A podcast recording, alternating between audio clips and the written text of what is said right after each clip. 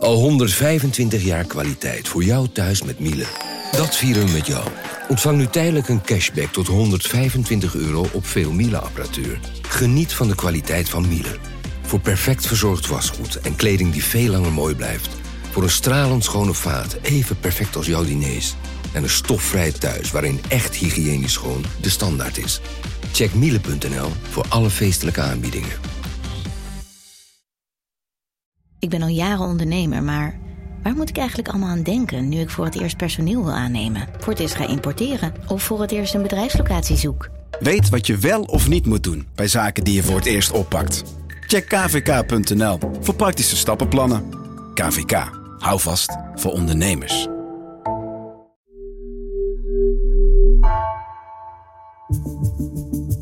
Vanaf de redactie van NRC het verhaal van vandaag. Mijn naam is Egbert Kalsen.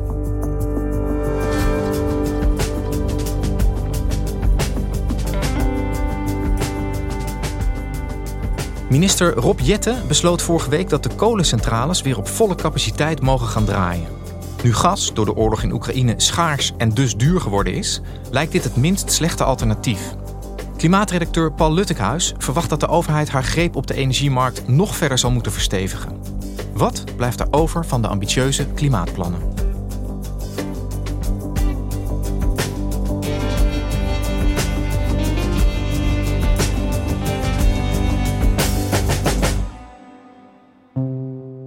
Was eind jaren negentig, toen ik voor de krant in Krakau was, uh, voor een paar maanden. Het was een extreem koude winter. Overdag was het denk ik min 10, min 15 graden. En dat bleef de hele dag zo. En ik zat op het plein in het centrum, prachtige plek. Maar iedere ochtend dat ik wakker werd, uh, lag daar een prachtig nieuw wit uh, sneeuwdek. Dat echt binnen een half uur of binnen een uurtje weer helemaal vergeven was van de roet. En dat is dus wat steenkolen met de omgeving kan doen.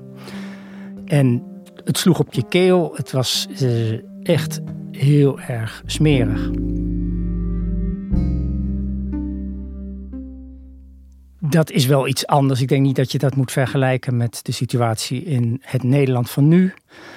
Maar het gaf voor mij voor het eerst een ervaring hoe ontzettend vies kolen waren. Nou ja, en van die uh, smerigheid wilden we natuurlijk heel graag af. Vooral ook van de CO2, want ze uh, zijn van de fossiele brandstofcentrales de meest smerige. En ook om dus om ons klimaatbeleid te kunnen halen, was het noodzakelijk om kolencentrales zo snel mogelijk te sluiten. Dat hebben we een paar jaar geleden dus ook besloten om definitief te doen, in ieder geval per 2030.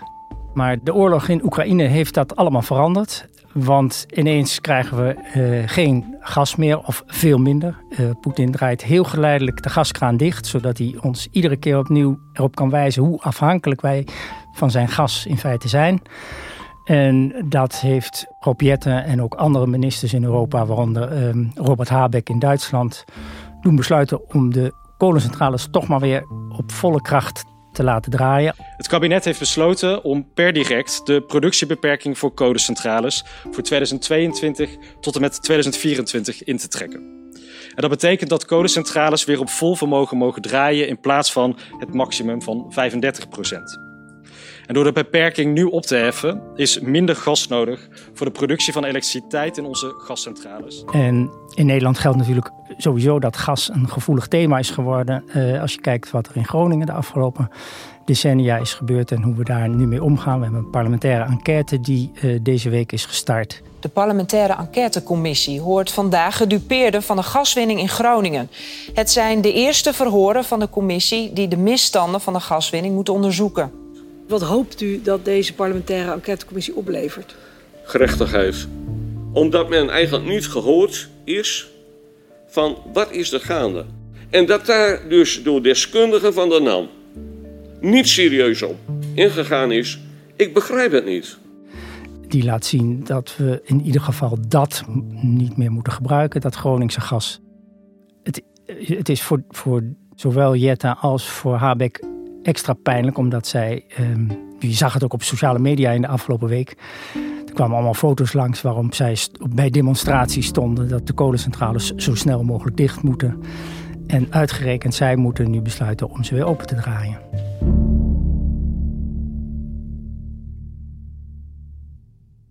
Paul, jij bent uh, klimaatredacteur bij NRC. Schrijft er al heel lang over. ik weet niet of je in Krakau destijds ook al over het klimaat schreef. Maar, ehm, het was in ieder geval niet de aanleiding om er naartoe te gaan. Nee, maar je, je zag daar wel de werking van kolen en van kolencentrales. Kan jij eens vertellen hoe het zat met de kolencentrales in Nederland voordat de oorlog in Oekraïne uitbrak? hoe, hoe, dicht waren we bij het helemaal stoppen met kolen in Nederland?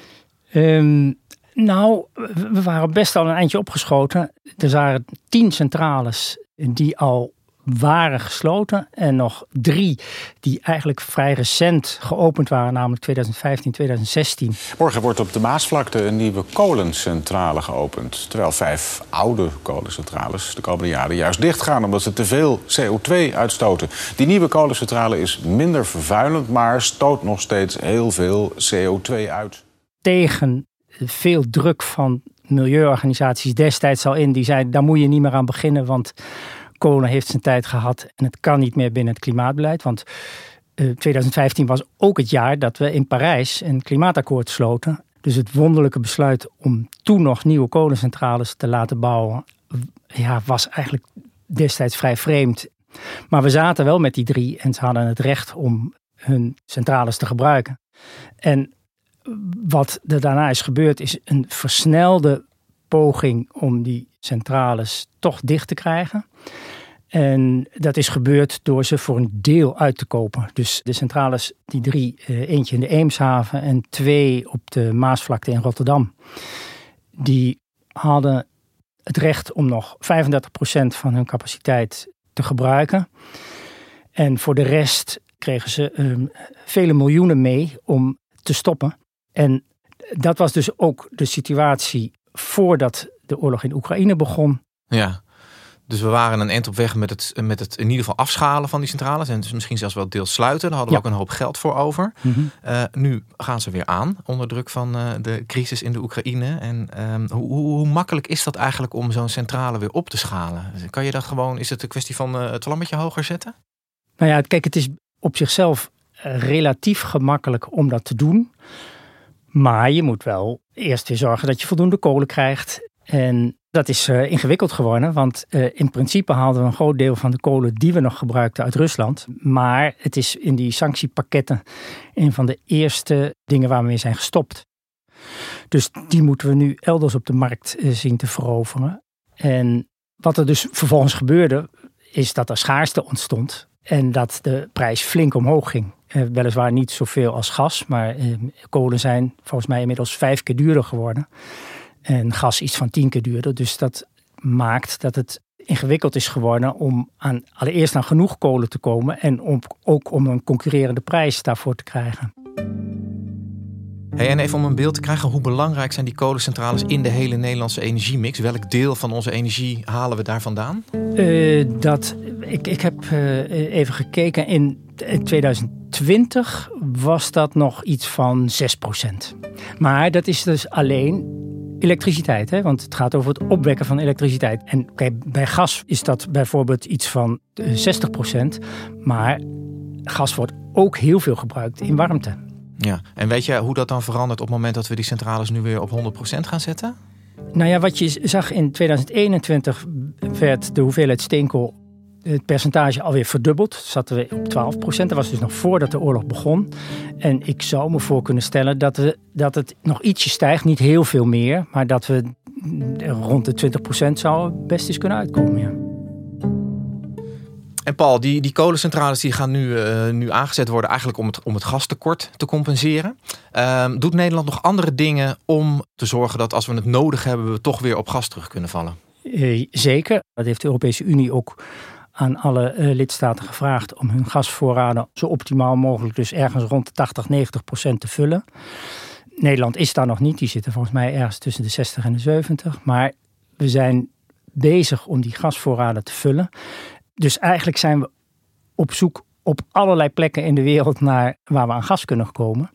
En je zag, en dat was natuurlijk een onderdeel van dat gevoel van solidariteit dat ontstond door die oorlog, dat de Amerikanen meteen hebben aangeboden om hun schaliegas ook richting Europa door te uh, sturen. The United States, together with our international partners, we're going to work to ensure an additional one, 15, one five, 15 billion cubic meters of liquefied natural gas, LNG, for Europe this year. Alleen dat, ja, dat is voornamelijk LNG, dus dat betekent vloeibaar gas. En dat kun je verschepen, want het, het gros van het gas dat wij hadden kwam uit Rusland, zo'n zo'n 60, 70 procent. En dat ging via pijpleidingen. Nu we die pijpleidingen steeds minder hebben, eh, is het noodzakelijk om te zoeken naar andere manieren. En dus is LNG daarvoor een oplossing. We halen het dus uh, niet meer van de Russen, uh, maar van de andere kant van de wereld. En in vloeibare vorm voor een deel. Ja. En nou is ook het debat weer gaande of we niet, niet zozeer in Groningen, maar op andere plekken in Nederland misschien toch weer naar gas moeten gaan boren. Ja, uh, we hebben kleine gasveldjes in Nederland. Maar de belangrijkste is misschien wel het gas in de Noordzee boven Schiermonnikoog en Borkum. Het Duitse Waddeneilandje. En daarvoor is inmiddels vergunning verstrekt. Alleen het probleem is dat dat gas pas over een jaar of drie beschikbaar komt. En dat daarvoor wel gigantische investeringen nodig zijn. Die maken dat je daar ook niet na een jaar of twee jaar weer mee wilt stoppen. Dus je, je zet jezelf vast in een systeem waarin je weer voor jaren gas gaat zitten winnen in Nederland. Terwijl we juist eigenlijk van gas af moeten. Dit past ook eigenlijk helemaal niet bij wat het uh, Internationaal Energieagentschap, het IEA, heeft gezegd. Dat is een organisatie die met name voor westerse landen kijkt hoe de energieontwikkelingen zijn. En zij hebben vorig jaar in een rapport waarin het gaat over dat we echt in 2050 als rijke landen CO2-neutraal moeten zijn, uitgelegd dat, je, dat dat betekent dat er niet meer naar nieuwe gas en olie gezocht moet worden. En dus ook geen nieuwe bronnen moeten worden aangeboord. Nou ja, dat is precies wat we nu aan het doen zijn ineens. Ja, dus, dus gas is ondanks de waarschuwingen van het Internationaal Energieagentschap toch weer terug aan het komen in de, in de energiemix. Hè? Uh, omdat het nu helemaal ook schoner is dan, uh, dan kolencentrales. Dus misschien het, het minst slechte alternatief. Duitsland, dat is volgens mij nog veel afhankelijker van Russisch gas dan Nederland was. Hoe, hoe, hoe lossen zij dit probleem op? Um, even, gas is natuurlijk niet alleen terug, gas is nooit weg geweest. Dat is het, misschien wel het echte probleem. We hebben ons een beetje in slaap laten sussen. Zeker Duitsland heeft dat gedaan. Die heeft zijn, eigenlijk zijn energievoorziening voor 70, 80 procent afhankelijk gemaakt van Russisch gas. Want het was goedkoop. Zij wilden zo snel mogelijk af van kernenergie. Zij wilden eigenlijk ook af van kolen. En wilden in de tijd die ze daarvoor nodig hadden gas gebruiken om daarna over te stappen op zon en wind. Maar daar heeft Poetin dus eigenlijk een beetje een stokje voor gestoken. En nu doet Duitsland eigenlijk niet zo heel veel anders dan uh, Nederland. Behalve um, dat ze dat sneller proberen te doen en met nog meer geld ongetwijfeld. En zij hebben uh, opgeschaald naar uh, alarmfase 2, geloof ik, in Duitsland. En wat, wat betekent dat precies? En, en hoe verhoudt zich dat tot de Nederlandse situatie? Weet jij dat? Ja, toen Nederland dus besloot om de kolencentrales weer ruimte te geven, deden ze dat één of twee dagen na Duitsland. Dat is alarmfase 1. Alarmfase 2 is dat de overheid beter kijkt en ingrijpt eventueel in de prijs als dat nodig is. Maar het blijft nog steeds een beetje, naar mijn gevoel, gerommel in de marge. Want het echte werk is alarmfase 3. Dat is als de overheid eigenlijk de energiemarkt volledig naar zich toe trekt. En ik kan me eigenlijk niet voorstellen dat die uitblijft. Uh, als die wordt ingeschakeld, pas dan is de overheid echt, neemt de touwtjes in handen. En jij zegt, ik kan me niet voorstellen dat dat uitblijft. Waar zitten we zeg maar tussen 1 en 3 wat jou betreft? En wat gaat er dan gebeuren op het moment dat fase 3 aanbreekt? Nou, bijvoorbeeld bij het uh, vullen van de Nederlandse gasreserves. Ook dat gebeurt op dit moment op vrijwillige basis. Weliswaar wordt er met subsidies en met, uh, met druk en controle, dus de Nederlandse overheid kijkt mee, gekeken of we dat goed doen. Maar daar zit nog steeds geen verplichting achter. En ik denk dat er een moment komt waarop dat ja, of noodzakelijk wordt, of in ieder geval de snelste manier om het te doen. Als je kijkt wat er, dat wordt vaak genoemd als het over klimaatbeleid gaat, dat beroemde voorbeeld van de Amerikaanse auto-industrie. Die moest uh, ineens zei de Amerikaanse president tijdens de Tweede Wereldoorlog: Zo, en nu gaan jullie vliegtuigen bouwen. En die auto-industrie zei: Ja, dat kan niet, want wij zijn toch auto's en dat, en dat kost tijd. En zei: Ja, nee, dat gaan we gewoon doen. En binnen drie maanden was die hele auto-industrie totaal omgebouwd in een oorlogsindustrie. Ja. Dus het kan wel, maar het, het vraagt een overheid die daarin de keuzes maakt. En eigenlijk heb je het dan over, in, in het geval van gas, over een soort nationalisatie van de energiemarkt, zou je dan kunnen zeggen. Ja. Een hele dwingende rol van de overheid in, in wie er eh, wel en niet eh, wat moet maken en wat mag gebruiken. Hoe, hoe ziet dat er concreet uit in Nederland, zo'n fase 3? Nou, er zijn. Kijk, de, Nederland heeft bijvoorbeeld kunstmestfabrieken eh, in Zeeland. Die gebruiken enorm veel energie. Je kunt besluiten om, om ze wat minder te geven. En een ander voorbeeld, de aluminiumsmelterijen in het noorden. Ja, eigenlijk, de- ook aluminium vraagt enorme hoeveelheden energie om eh, geproduceerd te worden. Ook daarvan zou je kunnen zeggen, nou, misschien moeten we daar even een, een tandje lager. Dat gaat dus over het gedwongen afkoppelen van zeg maar hele zware industrie, zou je kunnen zeggen. Met als doel dat jij en ik nog warm kunnen douchen. Is dat zeg maar de korte samenvatting? Ik denk dat dat voor in ieder geval de overheid op dit moment de korte samenvatting is. Wat, in, wat ze hoe dan ook willen voorkomen, is dat de centrale verwarming uitgaat. Hey, en Paul, nu, ehm, nu ehm, eh, moet Jette dus eigenlijk noodgedwongen door de hele situatie die kolencentrales weer gaan aanzetten. En dat zie je niet alleen in Nederland, maar ook op andere plekken. Kiepert hij nou als een ambitieuze klimaatplannen hiermee overboord? Hoe, hoe zie jij dat? Nee, dat denk ik eigenlijk niet. Kijk, hij houdt vast, al is het de vraag of hij dat vol weet te houden, maar hij houdt vast, net als overigens Habeck in Duitsland, aan het definitief afkoppelen van alle kolencentrales voor 2030. Ja, en, en heeft dat dan zeg maar qua klimaatambities helemaal geen effect?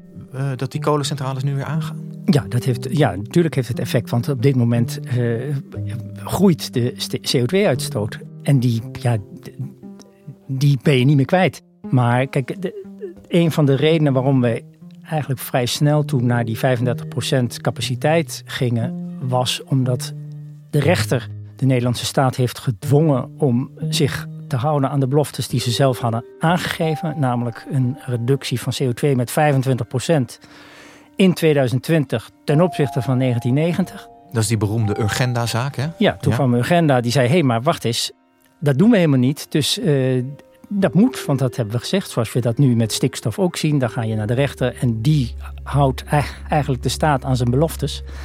En dat is met die Urgenda-uitspraak ook geweest. En uiteindelijk hebben we, je kunt zeggen, min of meer geluk gehad dat, dat we een andere crisis, namelijk die van corona, die zijn we een beetje vergeten. Maar die heeft er natuurlijk ook toe geleid dat we dat, we dat doel, dat Urgenda-doel hebben gehaald. Alleen daar gaan we nu wel weer een beetje overheen, denk ik. Ja, en, en hoe reageren die milieuclubs zo'n Urgenda? Hoe reageert die dan op dit besluit van Jette? Dat wisselt een beetje. De Urgenda zelf zegt van, nou ja, ik snap dit, want het is een crisissituatie. Dat zei Marjan Minnesma. Nou ja, ik overzie natuurlijk niet de hele Europese markt. Maar ik heb wel met het ministerie gesproken en met een heel aantal experts. En die zeggen van ja, we moeten dit nu gaan doen. Want we weten niet wanneer Poetin de knop nog verder naar beneden draait. En als je dan pas gaat handelen, ben je echt te laat. Zij keek ook iets breder en zei... Maar wij doen dit niet voor onszelf. Wij doen dit echt voor Europa. Als het Europese systeem crasht, dan crashen wij ook. Dus Ja. we, we moeten dit samen oplossen. Dus zij is eigenlijk redelijk mild, zou je kunnen zeggen, Ja. over dit besluit. Tegelijkertijd, jij zei ook, de rechter toetst eh, of Nederland zijn, eh, zijn, zijn klimaatambities eigenlijk wel haalt, hè, jaarlijks. Zou de rechter nog zeg maar, iets kunnen doen tegen dat aanzetten van die kolencentrales? Of zijn er sancties denkbaar dat Nederland dit toch niet mag doen en iets anders moet doen? Nee, dat, de rechter gaat dat niet zeggen. Want de rechter heeft destijds in het Urgenda-vonnis ook alleen maar gezegd wat het einddoel moet zijn. En niet gezegd hoe je bij dat einddoel moet komen. Dus of dat met of zonder kolen is, maakt niet uit. Het enige wat je wel kunt zeggen is dat het met kolen een stuk lastiger zal zijn dan zonder. Dankjewel, Paul. Graag gedaan.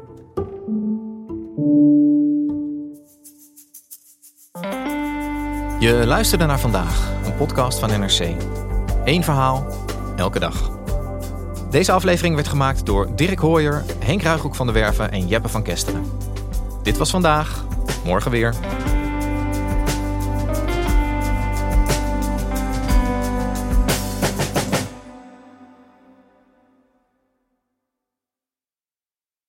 Technologie lijkt tegenwoordig het antwoord op iedere uitdaging. Bij PwC zien we dit anders. Als we de potentie van technologie willen benutten, kunnen we niet zonder een menselijk perspectief. Human-led, tech-powered noemen we dat. Ga naar pwc.nl.